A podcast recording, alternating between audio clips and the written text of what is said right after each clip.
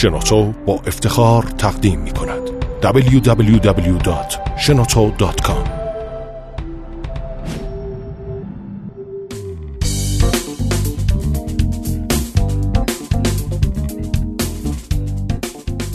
استثمار به شیوه استیو جابز. نویسنده میا توکومیتسو. مترجم علیرضا شفیعی نسب. برگرفته شده از سایت ترجمان. استیو جابز می‌گوید باید چیزی را که دوست دارید پیدا کنید. این مسئله همانطور که درباره شریک زندگیتان صدق می کند درباره کارتان هم صادق است. تنها راه خوشنودی واقعی انجام کاری است که از نظرتان فوقالعاده است. اما آیا می توان گفت استیو جابز با تبدیل کردن کارش به یک عشق فردی زحمات میلیون ها کاربر اپل را نادیده گرفته است. آیا همین شعار موجب نادیده گرفته شدن دستمزدهای فاجعه بار کارگران و هزینه های سنگین نگهداری کودکشان نشده است؟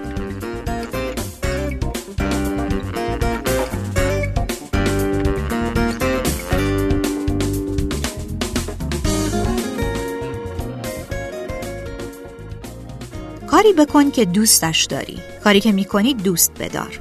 این فرمانها قاب شده و بر دیوار اتاقی نصب شده است. در توصیف این اتاق فقط می‌توان گفت به خوبی طراحی شده است. تصویر این اتاق اولین بار در یکی از وبلاگ های طراحی عامه پسند منتشر شد و از آن زمان هزاران بار پین شده در تامبلر به اشتراک گذاشته شده و لایک خورده. چیدمان این اتاق با نورپردازی و عکاسی زیبای خود به گونه است که حس زینزاخت یا حس نوستالژیک را القا کند. این لفظ آلمانی به معنای اشتیاقی لذت بخش برای مکان یا چیزی آرمانی است. علا رقم اینکه اتاق کاری بکن که دوستش داری میل به کار را به فضای فراغت وارد می کند دقیقا همان جایی است که پین کننده ها و لایک زننده ها آرزو دارند آنجا باشند. این اتاق پر از تزئینات هنری است و کار در آن عشق است نه زحمت. نحوه قرار گرفتن دو نسخه سکولار از خانه قرون وسطایی را تدایی می کند. شکی وجود ندارد که کاری بکن که دوستش داری شعار غیررسمی کار در روزگار ماست. مشکل اینجاست که این شعار موجب رستگاری نمی شود بلکه باعث می شود تا ارزش کار واقعی از جمله همان کاری که می خواهد آن را تجلیل کند تنزل یافته و مهمتر از آن اینکه انسانیت اکثر کارگران از آنها سلب می شود. کاری بکن که دوستش داری در ظاهر نصیحتی روحی بخش است که ما را ترغیب می کند تصمیم بگیریم از انجام چه کاری بیشترین لذت را می‌بریم و سپس آن فعالیت را به طرحی درآمدزا تبدیل کنیم. اما چرا باید لذتمان برای سود باشد؟ مخاطب این حکم کیست؟ چه کسی مخاطب آن نیست؟ کاری بکن که دوستش داری باعث می شود تا تمرکز ما بر خودمان و بر شادی فردیمان بماند. بدین صورت ما را از اوضاع کاری دیگران قافل می کند تصمیماتمان را تصدیق کرده و از تعهد در قبال افراد دیگر معافمان می کند افرادی که چه دوست داشته باشند چه نداشته باشند کار می کنند این شعار دست پنهان افراد برخوردار از امتیاز و نماینده نوعی جهانبینی است که نخبه سالاری خود را در لفافه خود بهسازی مخفی می کند. بنابر این طرز فکر کار چیزی نیست که به خاطر حق و زحمه انجام می شود بلکه عملی ناشی از خودشیفتگی است اگر از کار سودی حاصل نشود به خاطر این است که عشق و همت کارگر کافی نبوده. دستاورد واقعی این شعار این است که به کارگران قبولانده شود که کارشان به نفع خودشان است نه به نفع بازار. کلمات قصار، خاصگاه ها و مصادیق متعددی دارند اما ماهیت کلی و کلیشه‌ای شعار کاری بکن که دوستش داری موجب رستگاری نمی شود بلکه ارزش کار واقعی را تنزل می دهد و مهمتر اینکه انسانیت اکثر کارگران را سلب می کند. کاری بکن که دوستش داری باعث می شود نتوان چیزی دقیق به آن نسبت داد.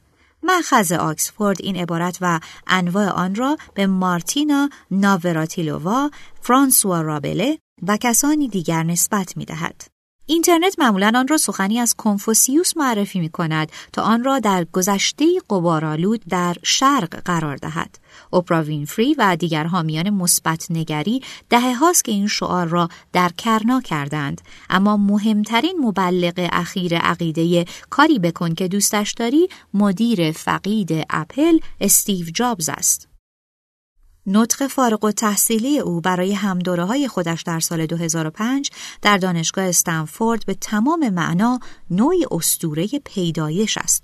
به خصوص اینکه جابز را حتی مدتها قبل از مرگ زود هنگامش قدیس حامی کار به منظره لذت می دانستند. جابز در این نطق داستان تأسیس اپل را بازگو کرده و این اندیشه را عرضه می کند. باید چیزی را که دوست دارید پیدا کنید. این مسئله همانطور که درباره شریک زندگیتان صدق می کند درباره کارتان هم صادق است. کارتان بخش عظیم زندگیتان را تشکیل می دهد. تنها راه خوشنودی واقعی انجام کاری است که از نظرتان فوقالعاده است. تنها راه انجام کار فوقالعاده این است که کاری را که می کنید دوست داشته باشید. در این چند جمله زمایر دوم شخص جمع بیش از هشت بار تکرار شده است. چنین تأکیدی بر فرد از سوی جابز جای تعجب ندارد. او کسی است که از خودش به عنوان یک کارگر تصویر خیلی خاص به وجود آورده. خلاق، خودمانی، پر از شور و حرارت. تمام این حالات با عشق رمانتیک آرمانی همخانی دارد. جابز خیشتن کارگر خود را با چنان مهارتی با شرکتش ترکیب کرده که لباس یقه سیاه و جین آبیش استعاره شده از کل شرکت اپل و کاری که آن را حفظ می کند. اما وقتی جابز اپل را حاصل عشق فردی خود معرفی می کند زحمات هزاران کارگر شرکت های اپل را نادیده می گیرد. منظور ما شرکت است که خیلی راحت در سوی دیگر این سیاره از دیدگان پنهان شدند در حالی که زحمت آنهاست که موجب تحقق عشق جابز می شود. باید تعارضی که در این قفلت عمدی وجود دارد برملا شود گرچه کاری بکن که دوستش داری بیزرر و ارزشمند به نظر می رسد نهایتا خود محور و مبتنی بر خود شیفتگی است اعلام کاری بکن که دوستش داری از سوی جابز مخالفتی ناراحت کننده با بینش آرمانی هنری دیوید تورو مبنی بر کار برای همه است.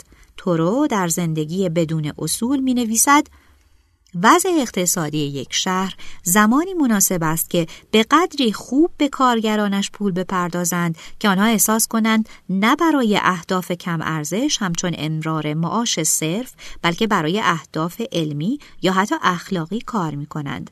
کسی را استخدام نکنید که کارتان را برای پول انجام می دهد. بلکه کسی را انتخاب کنید که کار را به خاطر عشق به آن انجام می دهد. باید پذیرفت که تورو چندان به طبقه کارگر توجه نمی کند. سخت می توان تصور کرد که شستن کهنه ها برای اهداف علمی یا حتی اخلاقی باشد. حال هر قدر هم که دستمزد خوبی داشته باشد. اما به هر حال او معتقد است که جامعه وظیفه دارد کار را به خوبی پاداش داده و آن را معنادار سازد اما نگرش جابزی قرن 21 از ما می‌خواهد که به درون بنگریم این نگرش ما را از هر گونه تعهد یا حتی پذیرش دنیایی فراتر از خودمان معاف می کند و این موضوع خود گویای خیانت آن به تمام کارگران است. خواه آگاهانه آن را بپذیرند یا نه. یکی از پیامدهای این انزوا تفکیکی است که شعار کاری بکن که دوستش داری عمدتا از نظر طبقاتی میان کارگران به وجود می آورد. کار به دو طبقه مخالف تقسیم می شود. آنچه دوست داشتنی است خلاقانه فکری و دارای شعن اجتماعی آنچه دوست داشتنی نیست. تکراری غیر فکری و نامتمایز.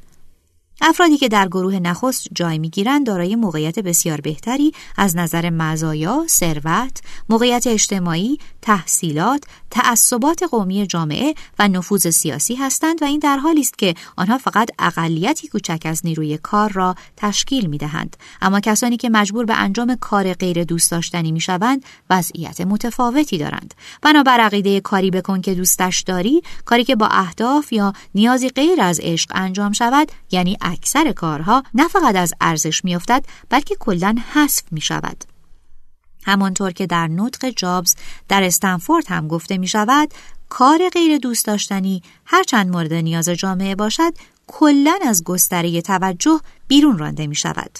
به طیف وسیع از کارها بیاندیشید که جابز را قادر می ساخت که حتی یک روز را به عنوان مدیر اپل بگذراند.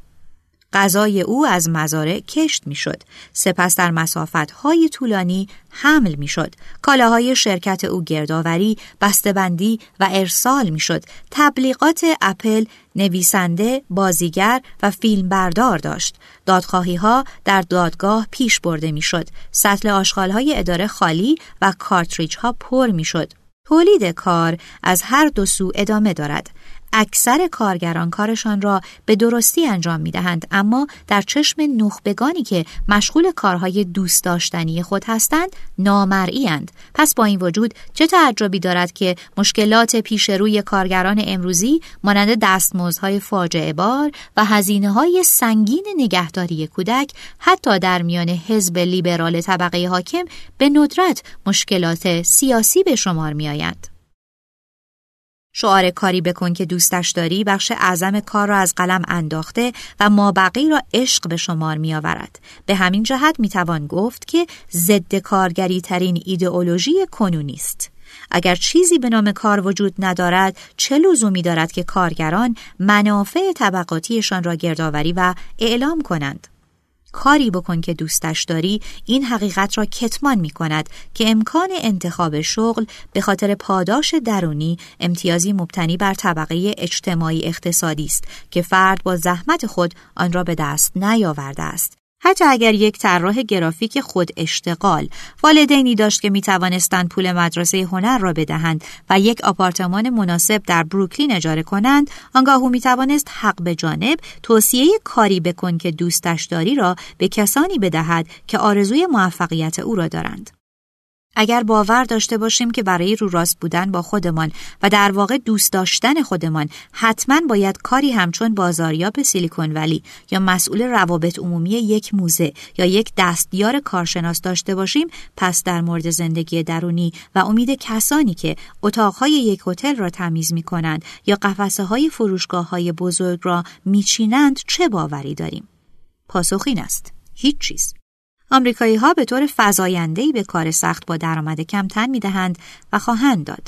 مطابق با آمار اداره کار آمریکا دو شغل که بیشترین گسترش را تا سال 2020 خواهند داشت خدمتکار شخصی و خدمتکار خانگی با میارهای سال 2010 به ترتیب درآمدهای برابر با 19640 و 20560 دلار در سال خواهند داشت. بزرگ داشتن برخی حرفه ها و دوست داشتنی دانستن آنها ضرورتا موجب بیارزش پنداشتن زحمت کسانی می شود که کارهای نادلچسبی انجام می دهند که چرخ جامعه را می چرخانند. به خصوص کار ضروری پرستاران خانگی کاری بکن که دوستش داری هم باعث تحقیر و نادیده گرفتن مشاغل بیشماری می شود که به ما اجازه می دهند تا راحت زندگی کنیم و آنچه دوست داریم انجام دهیم هم به حرفه هایی که قصد تجلیل آنها را دارد آسیب زیادی زده. به خصوص مشاغل موجود در ساختارهای سازمانی شعار کاری بکن که دوستش داری هیچ جا مانند دانشگاه برای رهروان خود مخرب نبوده. در عواست دهه سال 2000 یک دانشجوی معمولی دکترا از پول تقریبا کم امور مالی و حقوقی میگذشت تا با حقوقی جزئی به دنبال اشتیاق خود در مورد اساطیر اسکاندیناوی یا تاریخ موسیقی آفریقایی کوبایی برود. بازار اشتغال دانشگاهی سزای پاسخگویی به این رسالت بالاتر است.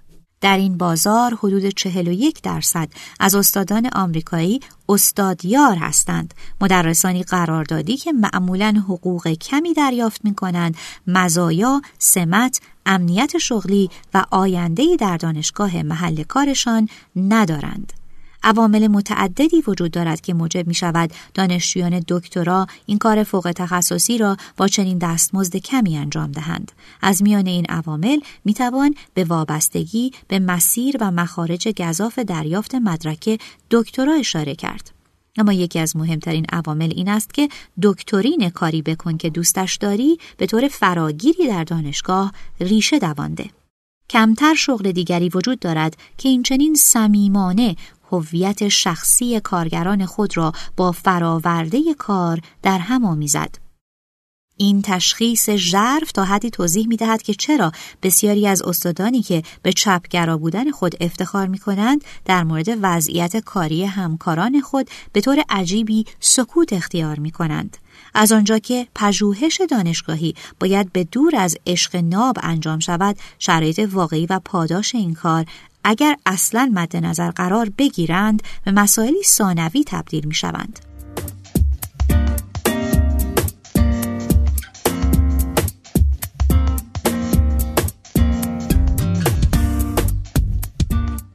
سارا برویت در مقاله کار دانشگاهی زیبایی شناسی مدیریت و نوید کار مستقل در مورد استادان دانشگاه می نویسد باور ما مبنی بر اینکه کارمان پاداشی غیر مادی و نسبت به شغلی معمولی برای هویتمان بنیادی تر است باعث می شود که ما کارمنداری آرمانی باشیم.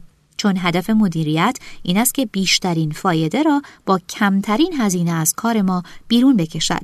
بسیاری از دانشگاهی ها مایلند فکر کنند که از یک شغل سازمانی و ارزش های همراه آن گریختند اما مارک بوسکت در مقاله ما کار می کنیم یادآور می شود که دانشگاه حتی می تواند الگویی برای مدیریت سازمانی باشد.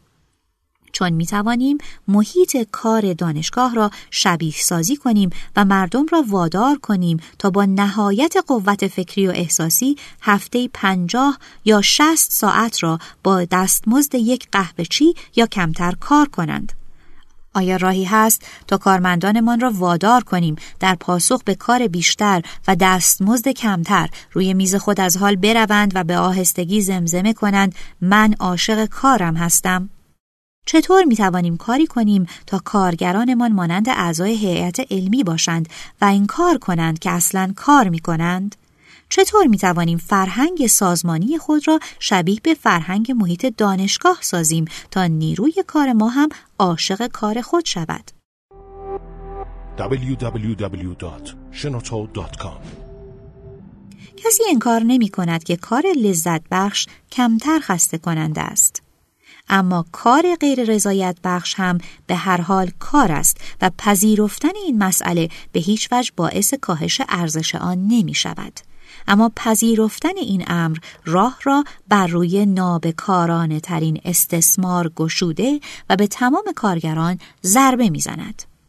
عجیبان که شعار کاری بکن که دوستش داری حتی در حرفه های اصطلاحا دوست داشتنی هم استثمار را تقویت می کند. حرفه هایی که کار خارج از وقت کم درآمد و یا بی درآمد در آنها هنجار جدید است. مثل گزارشگرانی که از آنها خواسته می شود تا کار عکاس اخراج شده را انجام دهند.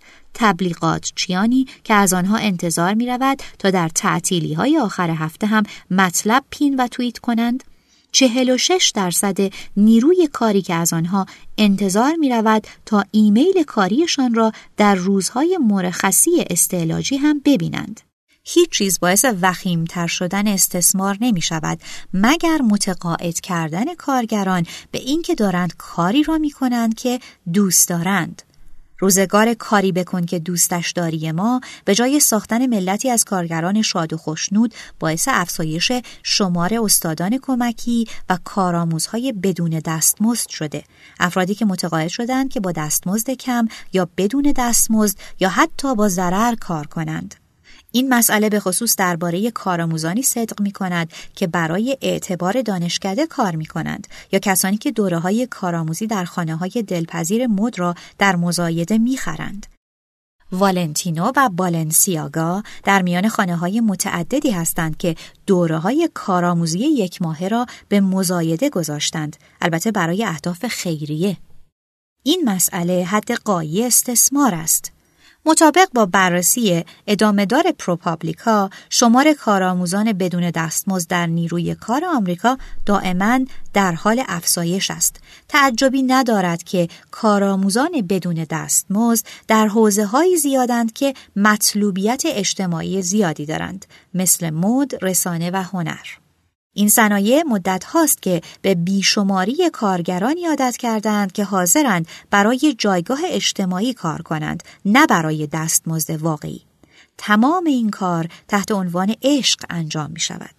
البته کسانی که از این موقعیت ها محروم می شوند قسمت اعظم جمعیت هستند کسانی که برای دستمزد به کار نیاز دارند این محرومیت نه تنها رکود اقتصادی و شغلی را وخیمتر می کند بلکه این صنایع را هم از نظرات متنوعی که جامعه می تواند عرضه دارد محروم می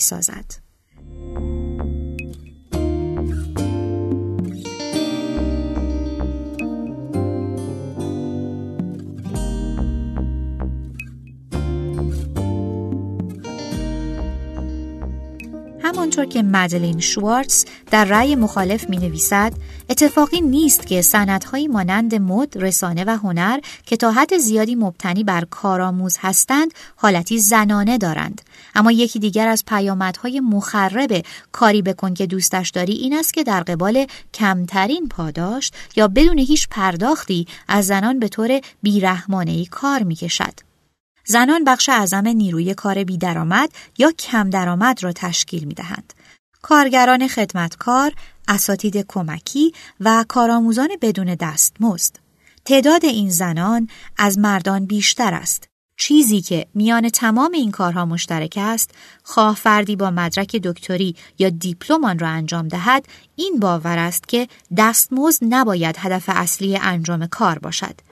زنان بنابراین فرض کار می کنند که ذاتا مهربان بوده و مشتاق به خوشنودی دیگران هستند.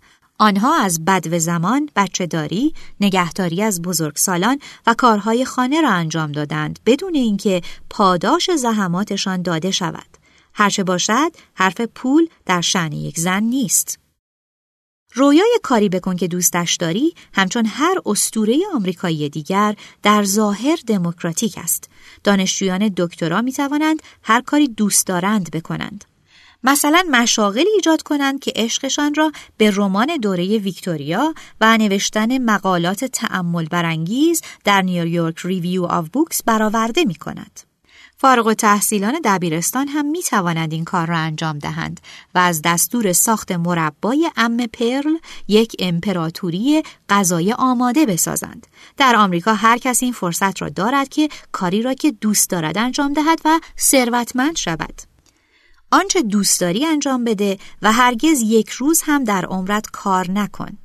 قبل از محصور شدن با گرمای فریبنده این نوید باید پرسید وقتی موقع کار کردن حس نکنیم که داریم کار می‌کنیم دقیقا چه کسی این میان سود می‌برد؟ اصلا چرا کارگران نباید احساس کنند که کار می‌کنند در حالی که واقعا دارند کار می‌کنند؟ ماریو لیورانی مورخ به ما یادآور می شود که کارکرد ایدئولوژی این است که استثمار را به صورت دلپذیری به افراد مورد استثمار و به صورت امتیاز برای افراد ضعیف نشان دهد. کاری بکن که دوستش داری با مخفی کردن ساز و کارهای استثماری آن کاری که ترویج می دهد در واقع بی ترین ابزار ایدئولوژیک کاپیتالیسم است این شعار کار دیگران را کنار می‌گذارد و کار ما را برای خودمان مخفی می کند. این حقیقت را مخفی می کند که اگر تمام کارمان را به عنوان کار بپذیریم حدود متناسبی برای آن در نظر خواهیم گرفت و تقاضای پاداشی در خور و برنامه کاری متناسبی خواهیم داشت که برای خانواده و فراغت هم وقتی باقی می‌گذارد. اگر این کار را بکنیم افراد بیشتری از میان ما می توانند کاری را که واقعا دوست دارند انجام دهند.